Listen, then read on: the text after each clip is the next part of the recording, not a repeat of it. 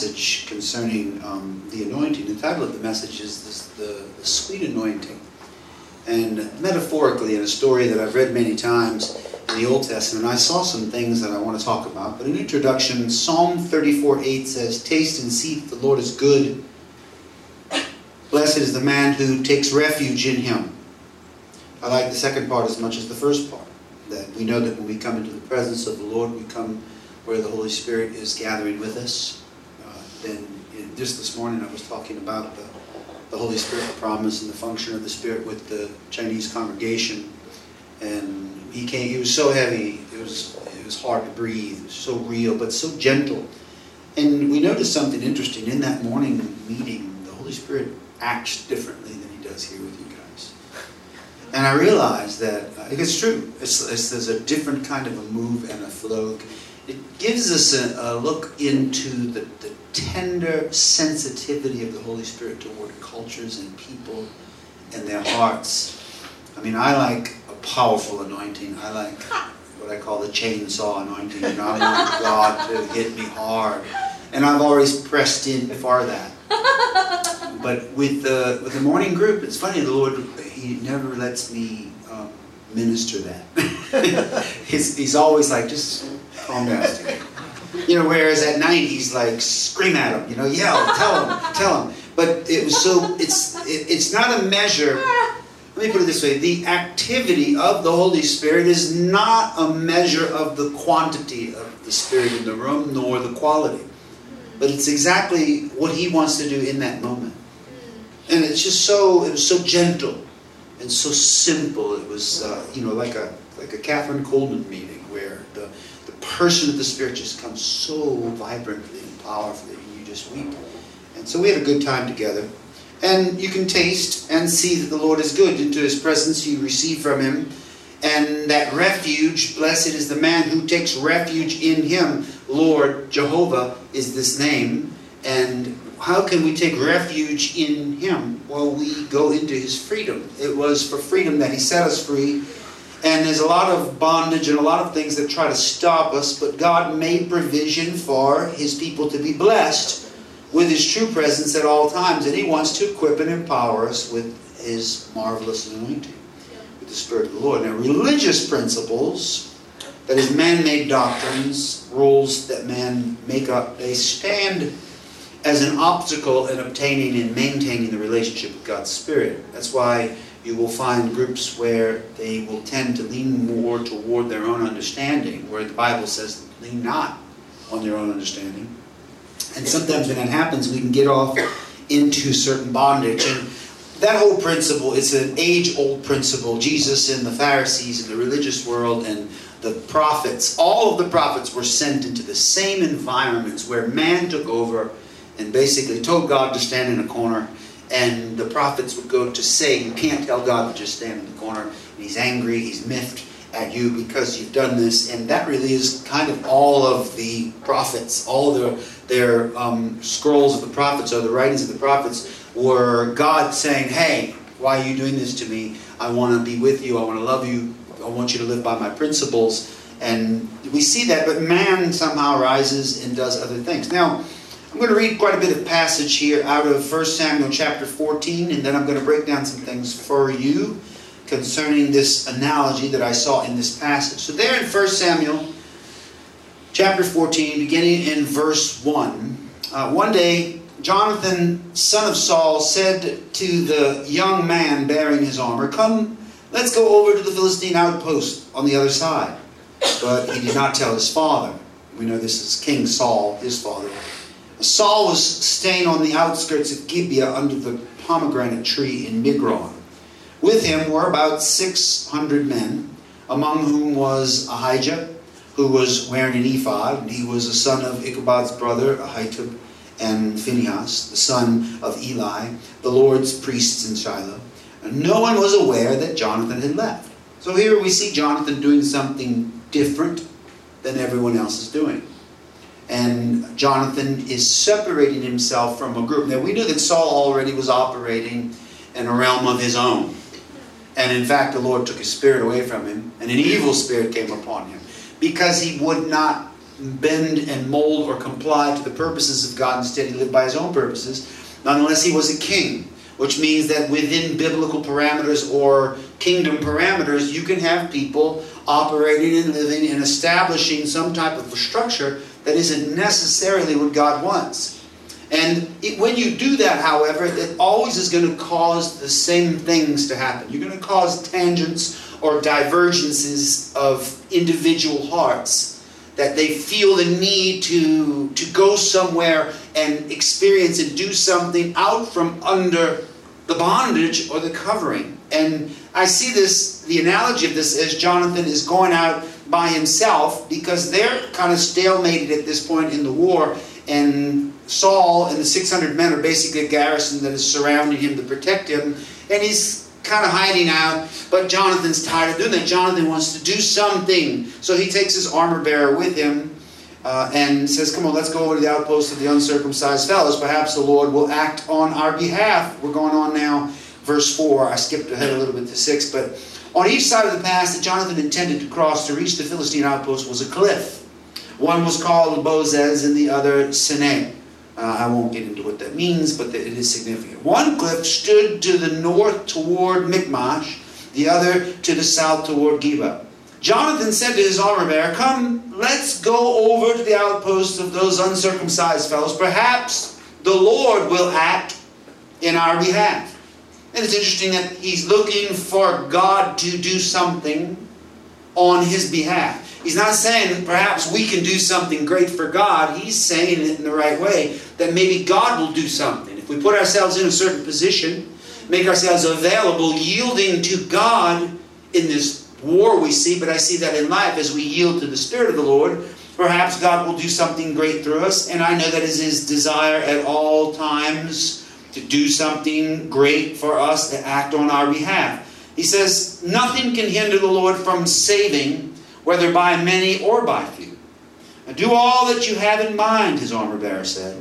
Go ahead, I'm with you, you heart and soul. So they, they had unity, two of them separate from all the others. They're going off to experience and to trust God to work through them and for them. Now, Jonathan said, Come then, we will cross over toward the men and let them see us. If they say to us, Wait there until we come to you, we will stay where we are and not go to them.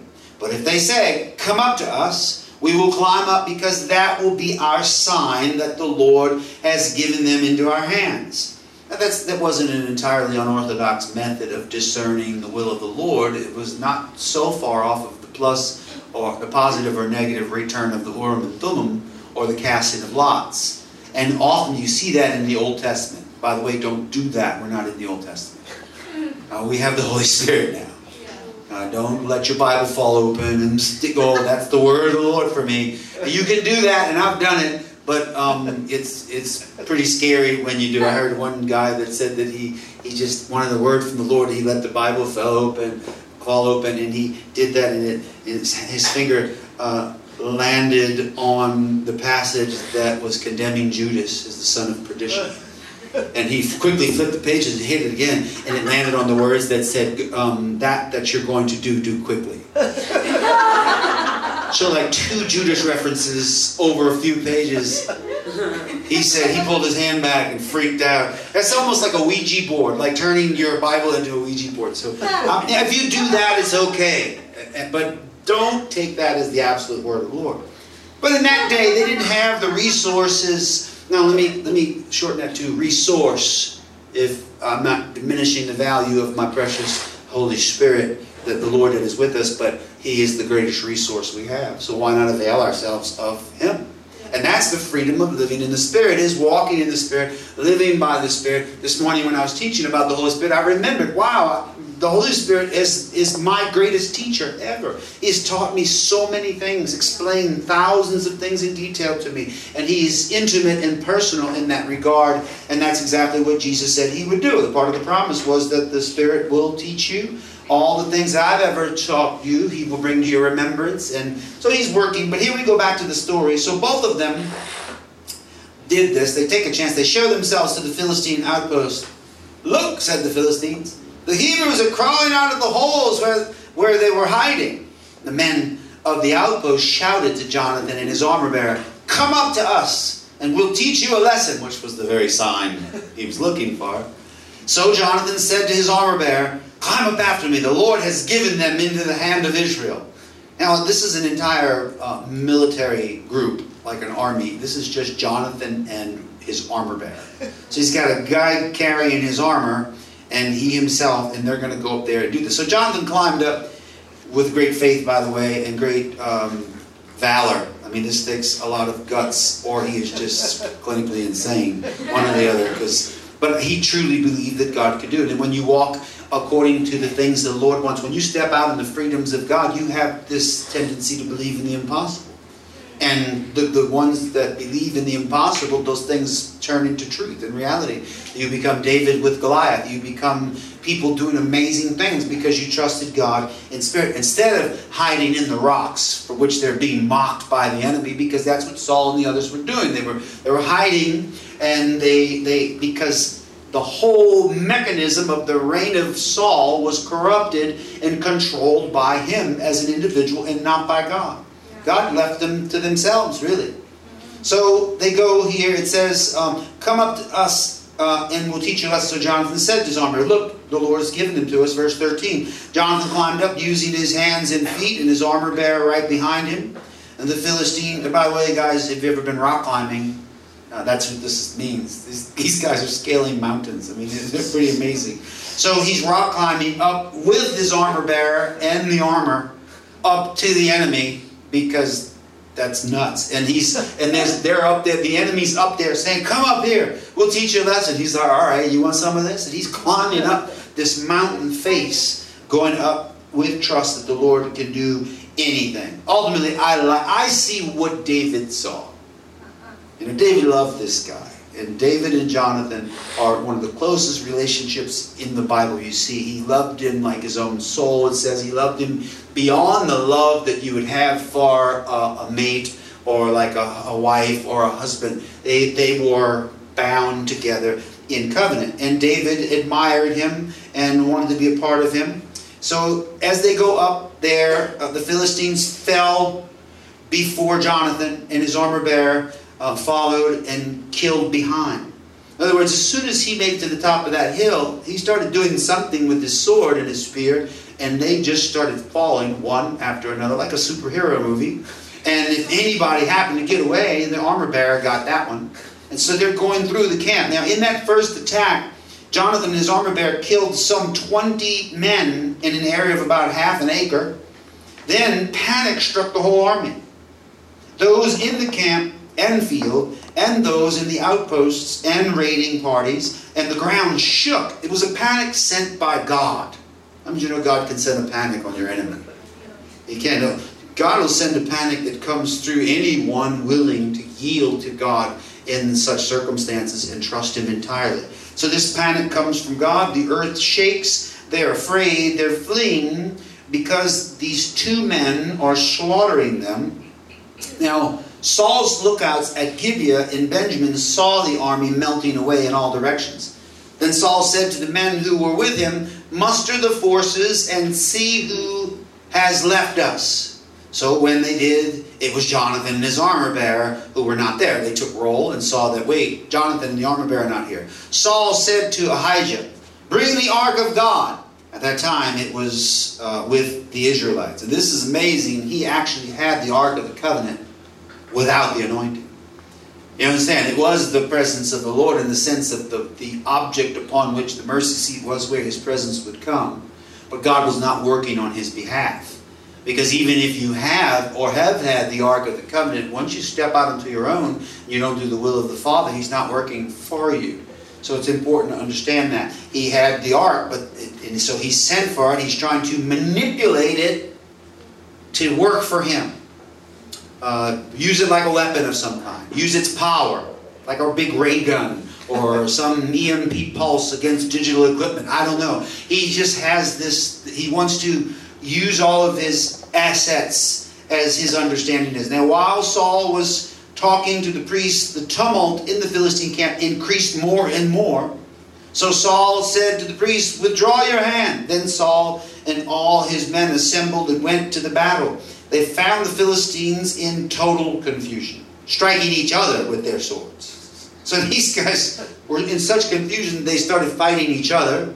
Why, I don't know. Did the Lord uh, give them visions of each other as if they were Israelites or anything could have happened? He's done such things in the Word of God. Those Hebrews who had previously been with the Philistines and had gone up with them to their camp went over to the Israelites who were with Saul and Jonathan.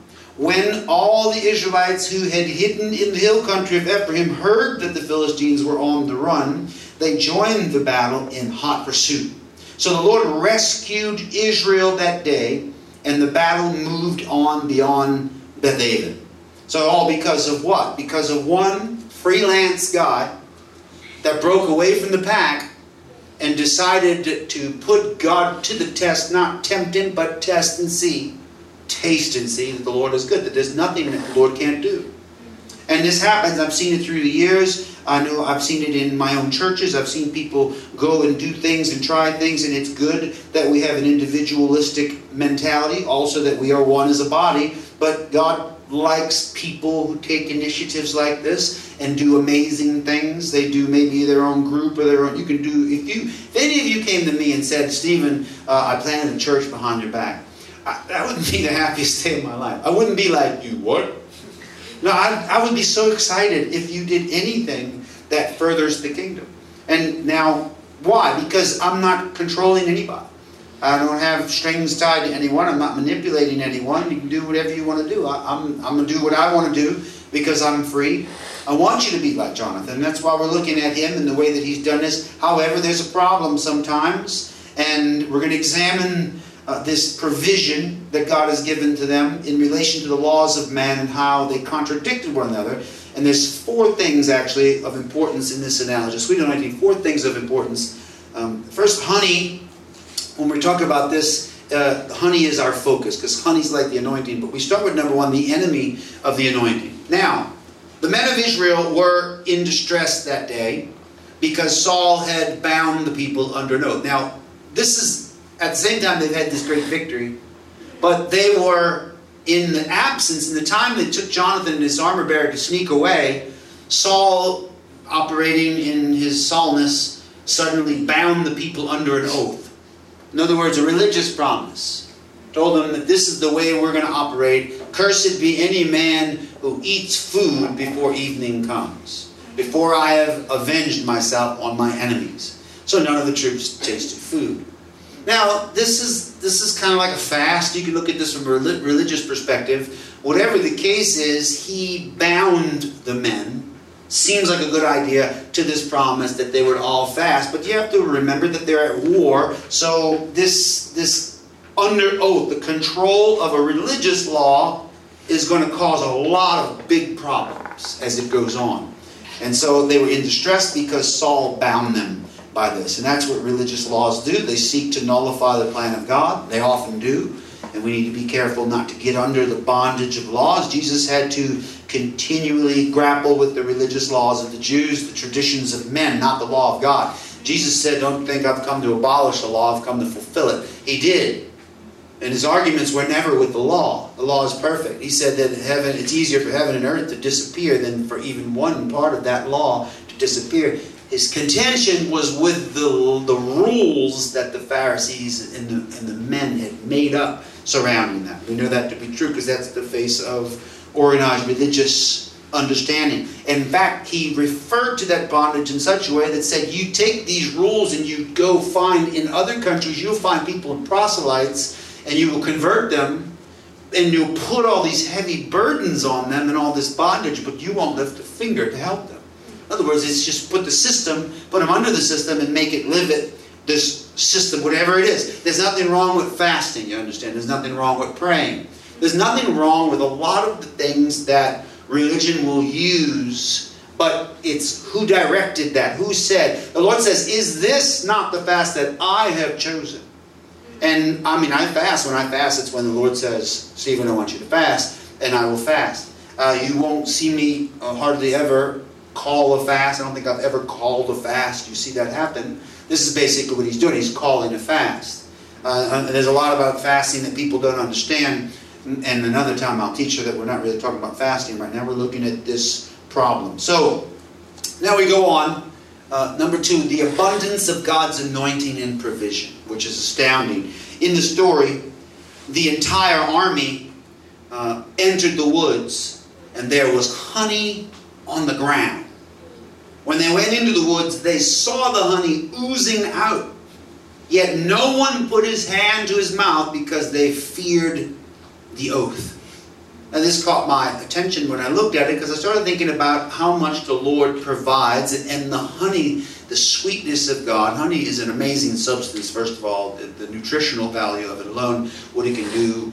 And uh, we see it throughout the Word of God, this, uh, the, the land flowing with milk and honey was part of the promised land 21 times in the Bible. It's called the land flowing with milk and honey, which always seemed a bit messy to me you know, land flowing with milk and honey. But we get the point is there's such an abundance of these resources and these blessings. That's like the anointing. There is no limit to what is provided for us from heaven. The eternal treasures of God, the honey of heaven, the anointing, the sweetness of God. But when laws are enacted by man, it can restrict our access to the things that God had intended it's pretty obvious that, that this honey was there by the work of God to feed that army. And it was strategically placed there and oozing out so that in this time of war they would be they would receive nutrition and grow strong and be able to do what God had called them to do. That's God's plan. God has a lot of plans. But the only thing that can stop that is one man's decision to bind people under an oath. But God has provided it. God gave it. God has poured His Spirit out in the church today. God has poured His anointing out on the body of Christ. The gifts are available to anybody who wants them. But I have personally witnessed men bind the people and prohibit them from receiving what God is pouring out. Uh, sometimes they mislabel the anointing, sometimes they call it something else, whatever the case, but often the rules, regulations, and these things can stop people from taking advantage of the abundance of God's anointing and his provision for their lives. Exodus 16 13 says, The people of Israel called the bread manna. It was white like coriander seed and tasted like wafers made with honey. So we know that that honey is a taste that God intended, his perfect food substance that he made in manna tasted like honey. So if God's imitating anything on earth uh, to taste like a thing, it's like, you know, most of the time we say that anything we eat that we don't understand, it tastes like chicken. You know, if you, you don't know what it is, what is it? it kind of tastes like chicken. It's either, it either tastes like chicken or um, it tastes like fish or something like a seafood. But in this case, it's honey. Honey is like the magic taste of heaven. If you could taste food from heaven, it tastes like honey. That's what I'm just reading what the Bible says. So a, land flowing with milk and honey. We see these honey references throughout the Word of God. Uh, 67 times the word honey appears. Uh, sometimes it's in mixed uses, but God intended on giving us honey because He fills our mouth with good things, and He certainly gives us the Spirit of the Lord. If we know how to give gifts to our children feed them good things, how much more? He gives us the anointing, gives us the Holy Spirit. Now I want us to look at the effect of the anointing. And these are three things about the effect of the anointing embedded in this story that we're looking at. So we continue in verse 27 of 1 Samuel 14. Now you get the picture. These are the whole army. They see honey. They can't touch it. But Jonathan had not heard that his father had bound the people with the, I like it literally says, bound them the bondage is, not, it's not encrypted, it's written. He bound them with this oath. Jonathan didn't know about it. Why? Because Jonathan was out there doing the wonders of God. Jonathan was out there just exploring and living and having fun in the freedom of what God called him to do as a warrior. And he, you know, they they started, to, uh, they turned the whole tide of the war, single-handedly, or them together, him and his armor bearer. So he didn't hear what had been said. So he reached out the end of the staff that was in his hand and dipped it into the honeycomb. And he raised his hand to his mouth, and his eyes brightened. It's interesting, it says literally that when he tasted the honey, his eyes brightened because, understand, he just, I mean, sure, the Lord was with him in using him to fight the enemy, but how many of you know he got hungry doing that? If you You know, eh, put any one of you in half an acre and you kill 25 guys. After that, you're probably going to have an appetite. And like all the other army, they also have an appetite. They're starving, they're fighting, they're working, and God's trying to feed them. And of course, Jonathan sees it and has no problem at all taking God's provision. He sticks his staff into the honeycomb and then scoops honey out, and he's eating it, and his eyes are brightened. And really, I see this as the first thing that the anointing does. We are enlightened by the anointing. We are enlightened. In other words, our eyes are open. We see things we've never seen before. Uh, my experience in 1995 the Holy Spirit caused my eyes to be open to things I never knew were possible. It really was an enlightenment. It was a sanctification that changed the way I see. And many years ago, in revivals, a hundred years ago, or, or in, in those times, they had that level of an experience they actually taught and regularly referenced as the sanctification. In other words, you had salvation, water baptism, and you had the baptism of the Holy Spirit, and then you had the sanctification. And you wonder, whoa, what is the, what? And, and the, I can't. I can show you the biblical passages that support the idea of a sanctification. It has more to do with when you really cross the line into servanthood and become a doulos slave, and you bow your life down. It's the laying down of your life, but it has to do with intimacy with God. That that once you've been enlightened, Hebrews six says uh, all the things He gives you, that you tasted the things of the world to come. Be partakers of the Holy Spirit. Not just an observer of the Holy Spirit, but a partaker. You partake in the Holy Spirit, the good Word of God, it says. You taste, taste of the things of the world to come. You get a taste of it and experience it and live it, and that is an enlightenment. And it's like God's provision is offered to you. You reach out and you take it. When the anointing comes into a room and the presence of God is with us, it's like that honey. It literally just oozes out but I've seen people come in and not dare touch it because they were bound by an oath.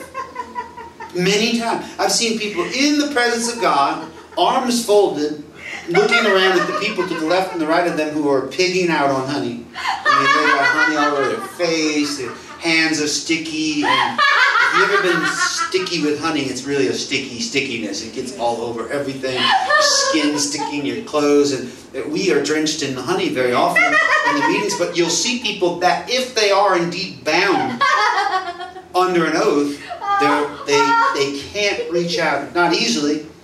They need to be reprogrammed and helped to be able to, to take of the Lord's provision.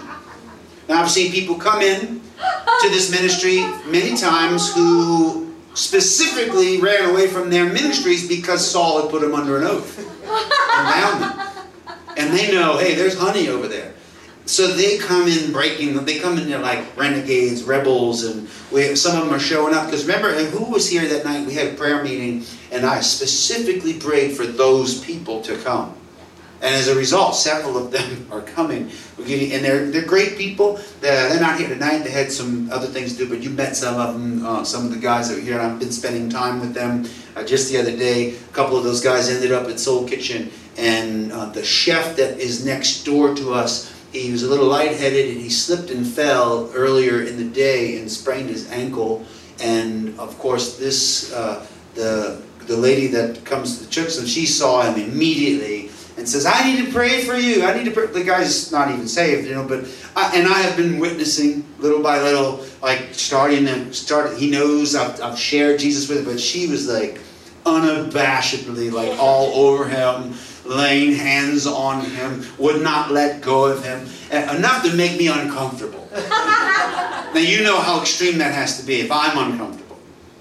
But she that one lady that's doing this, I, of course, I left it alone and I, I agreed and set and said, prayer is powerful. I told him we will pray. God will do. By the way, the next day he was feeling much better. He thanked us for the prayer. But the point is, she she had no limits because she was so full of honey from coming. and she said, and I quote her as saying, "I have been to church more times in the last two weeks than I have in the last year. Like, cause she come service after service after service, where she was receiving, and then brought friends and brought uh, her husband, and they received, and we've had great conversations about the Spirit of the Lord and the anointing. But now it's it's coming out of her. She she was putting honey on that chef's head, like she was like sticking on him And you could see he was receiving and being sensitive to that, a little uncomfortable, but but but opening and kind. So there, I pray that people like that come. I pray that people that are hungry for the honey can come and eat it. Because there's, it's not fair.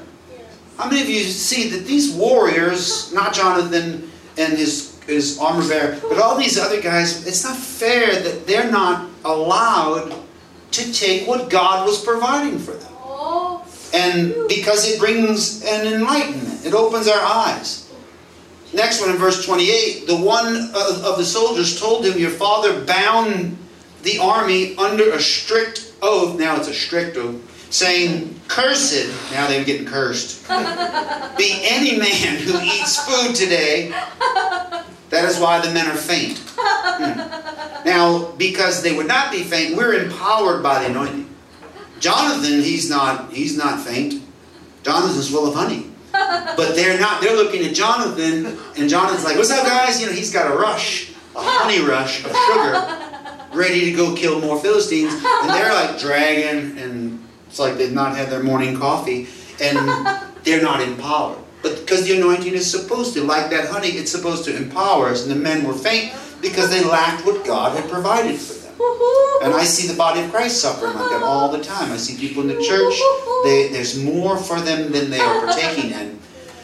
The next one, we are educated. Verse 29. Jonathan said, My father has made trouble for the country. See how my eyes brighten when I tasted a little of this honey? Yeah, because it doesn't take a lot of honey. Even a little bit is enough to cause your eyes to brighten. He's telling them, Can't you see the, effect of the honey on me?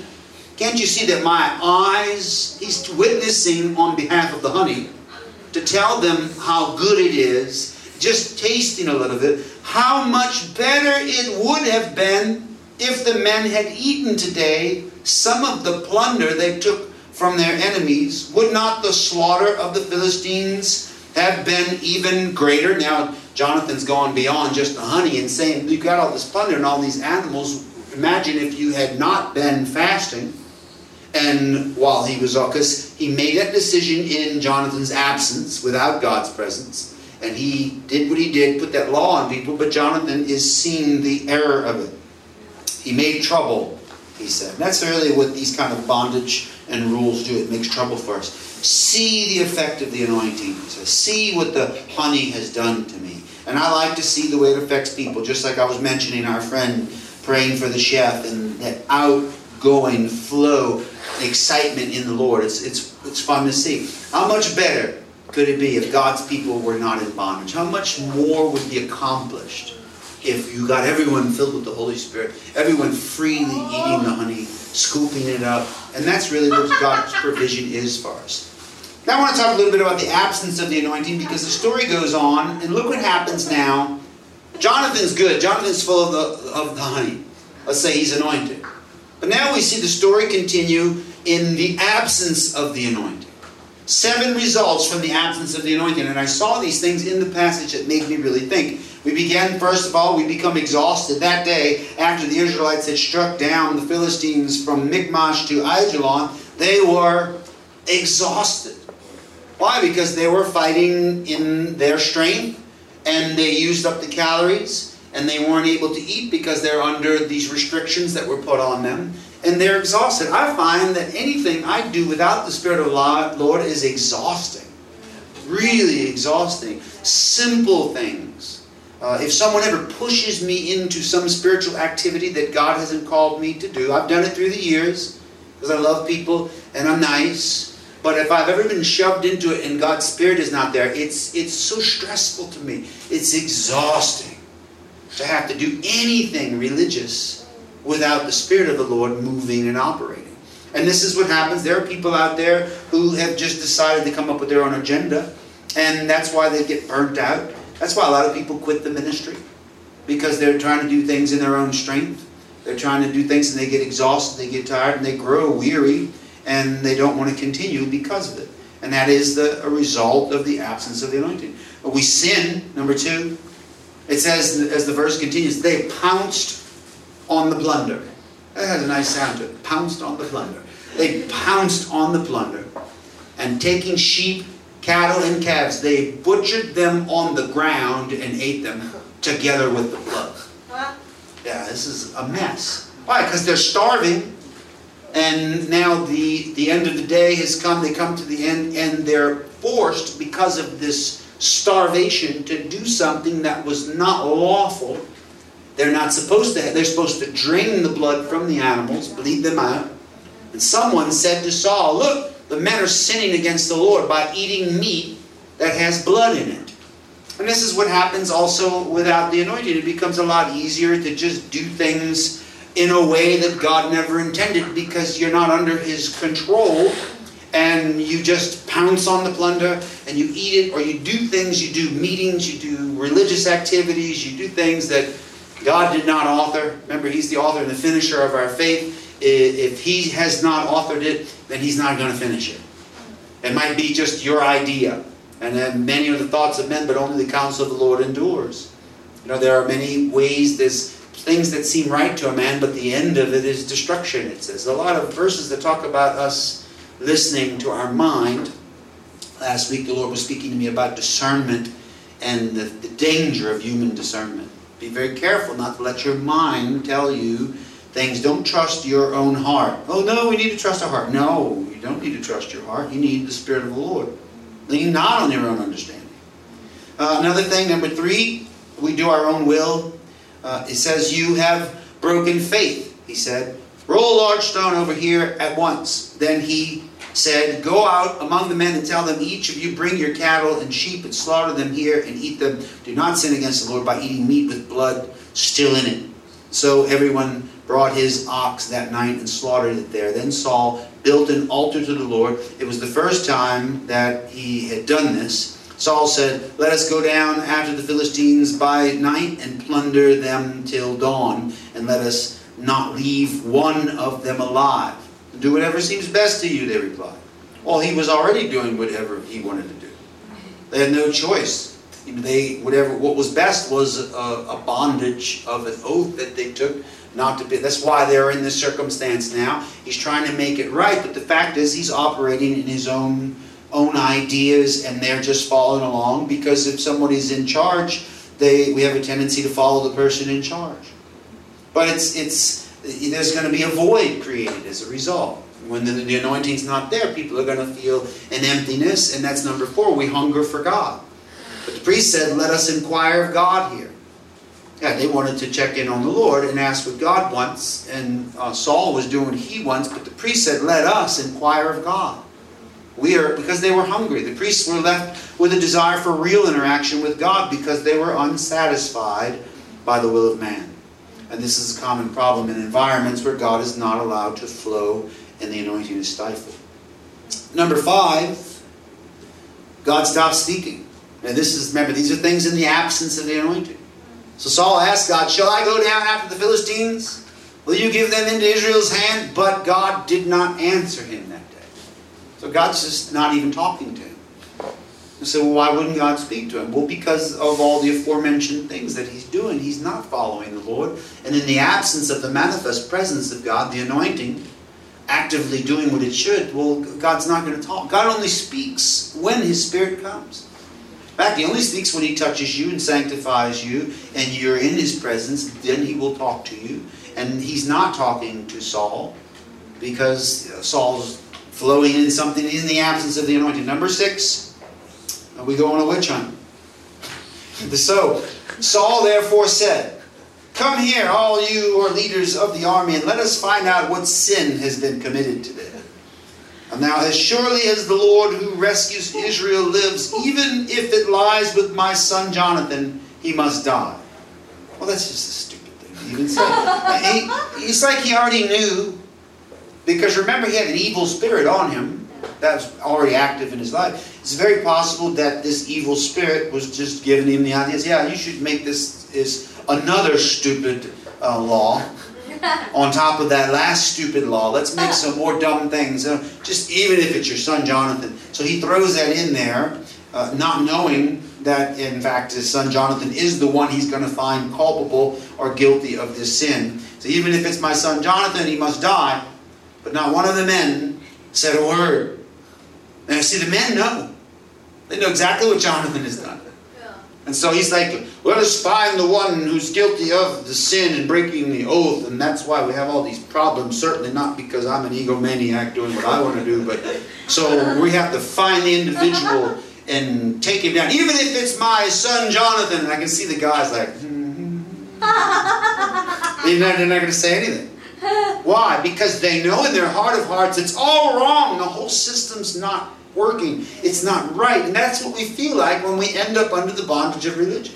Yeah. We're disgruntled, we're unhappy, and we feel like there's injustices. It's not supposed to be that way. Yeah. It's not the way it should be. And so they're just keeping their, their mouths shut. Saul then said to all the Israelites, You stand over there.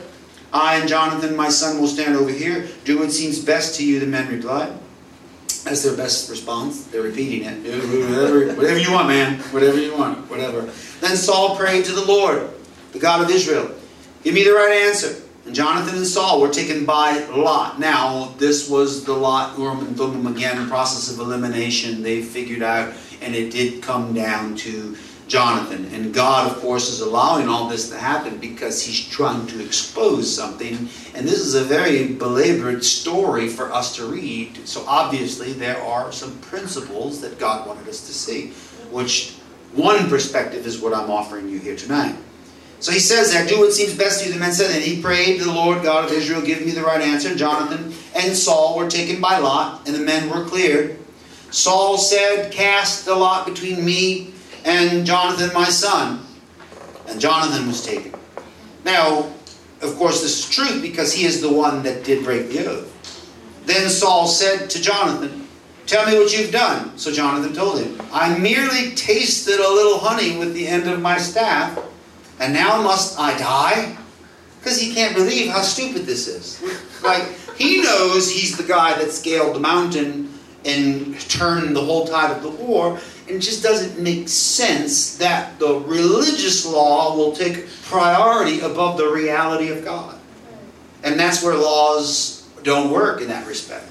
Because as long as there's absolutes, there's no justice. And we know that in our own, any law, in any country, if any law is absolute, it inevitably is going to serve some injustice to somebody because it's just going to, the deck will be stacked against them in a certain circumstance, and but their situation really doesn't merit that they that they pay a certain penalty. So it's it's mitigating circumstances, many things, and even Jonathan at this point thinks this is ridiculous. The men are keeping their mouths shut because they're just the men. So you have this big mess of injustice within this system. And now he is, of course, a maniac. Saul is. Said then Saul said to Jonathan, "Tell me what you've done." He tells him. Saul said, "May God deal with me, yet ever so severely, if you do not die, Jonathan." But the men said to Saul, "Should Jonathan die?" he who has brought about this great deliverance in Israel? Never. Now, see, now they're speaking up. Because Saul is actually going to kill him. As surely as the Lord lives, not a hair of his head will fall to the ground, for he did this today with God's help. Now, this is inevitably what will happen in the absence of the anointing. The people will rise up in revolt. If there is someone in a position of authority that is not operating in the Spirit, not leading, and using their own principles and their own ideas, well, this, this people are going to walk away from that. And that's understandable. And in this case, the injustice is so extreme that the men, the people there, they're not looking to, to get rid of Saul. They're submitted to Saul. They're, they're subject to him. They just they don't want this injustice to take place because it just doesn't work and it doesn't make sense. They say never. As sure as the Lord lives, not a hair of his head will fall to the ground. For he did this today with God's help. They saw that he had God on his side. They saw the anointing, if you would, the Spirit of the Lord operating through Jonathan, and it was undeniable. Because this is one thing about God's people, be it Old Testament or New Testament. God's people will know him. You will not need anyone to tell you who he is, it says in the prophecy. That every man will know God.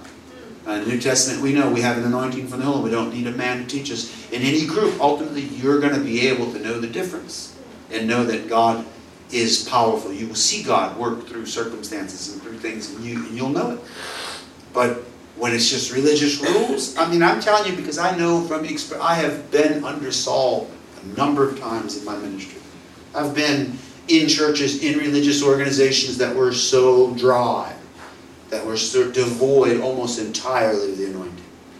In fact, if there ever was an anointing, anything would manifest. You would hear about it like some distant thing that happened in another country. Somebody would talk about the Spirit. I found this to be true about this problem with the lack of the anointing in the body of Christ when people call me anointed. I've had, like, even in ministry circles, oh, well, you can get Stephen to come to this conference because he's anointed. Well, why aren't you? Why isn't everyone anointed? Is my question. If we all have the ability to be anointed, then that means we need to find a way to stop doing our own will and our own purposes. Get anointed. Become the one with the reputation. I want us all to have the reputation as God's anointed people. I want people to look at us and say that what we do, we did today with God's help. God did that. To be obvious to the people around that Jonathan, there's no way Jonathan could have done that. He did something supernatural. God has used him. And, you know, number seven, in the lack of the anointing, we have to rescue people from destruction. So the men rescued Jonathan, and he was not put to death. Then Saul stopped pursuing the Philistines, and they withdrew to their own land. And of course, Saul had no choice. Saul is now basically in a mutiny. Because he made a, he made a declaration as king and said he will die. Surely as, as the Lord lives. He, on oath, Jonathan, you're going to die. And the people did not let it happen. And so he just quit and they withdrew and they went to their own land. The men had to rescue Jonathan. And this will happen. I've been rescued quite a few times from circumstances where religious environments have tried to consume me and throw me away uh, because of problems, because of laws, because of the absolutes. And my ministry almost ended a couple of times because men in positions of authority arbitrarily made choices and didn't really seek the Lord about a thing. They just made a democratic environment over a director's board in a missions agency and decided that I should be nullified as a missionary. They didn't know the whole circumstance. But I had people in the camp that knew me and saw me and followed me and loved me and knew that God was with me. And I had done many things that those people who were making the decision had not seen. And they are the ones that rose up on my behalf and protected me and rescued me from the religious environment that was going to destroy me. And I will always, I like to be the one rescuing. I have taken missionaries into our ministry in the years past who were thrown out of other ministries. In fact, when somebody tells me they were thrown out of a church or thrown out of a ministry, they intrigue me. That's interesting. I want to know why. There may be good reasons why they were thrown out. Uh, maybe, you know, whatever the case, but I like to hear and it's interesting also to note that um, most major ministries today that are in operation that are anointed and doing great things, their story is the same. They were part of a group with a Saul, and they had to separate.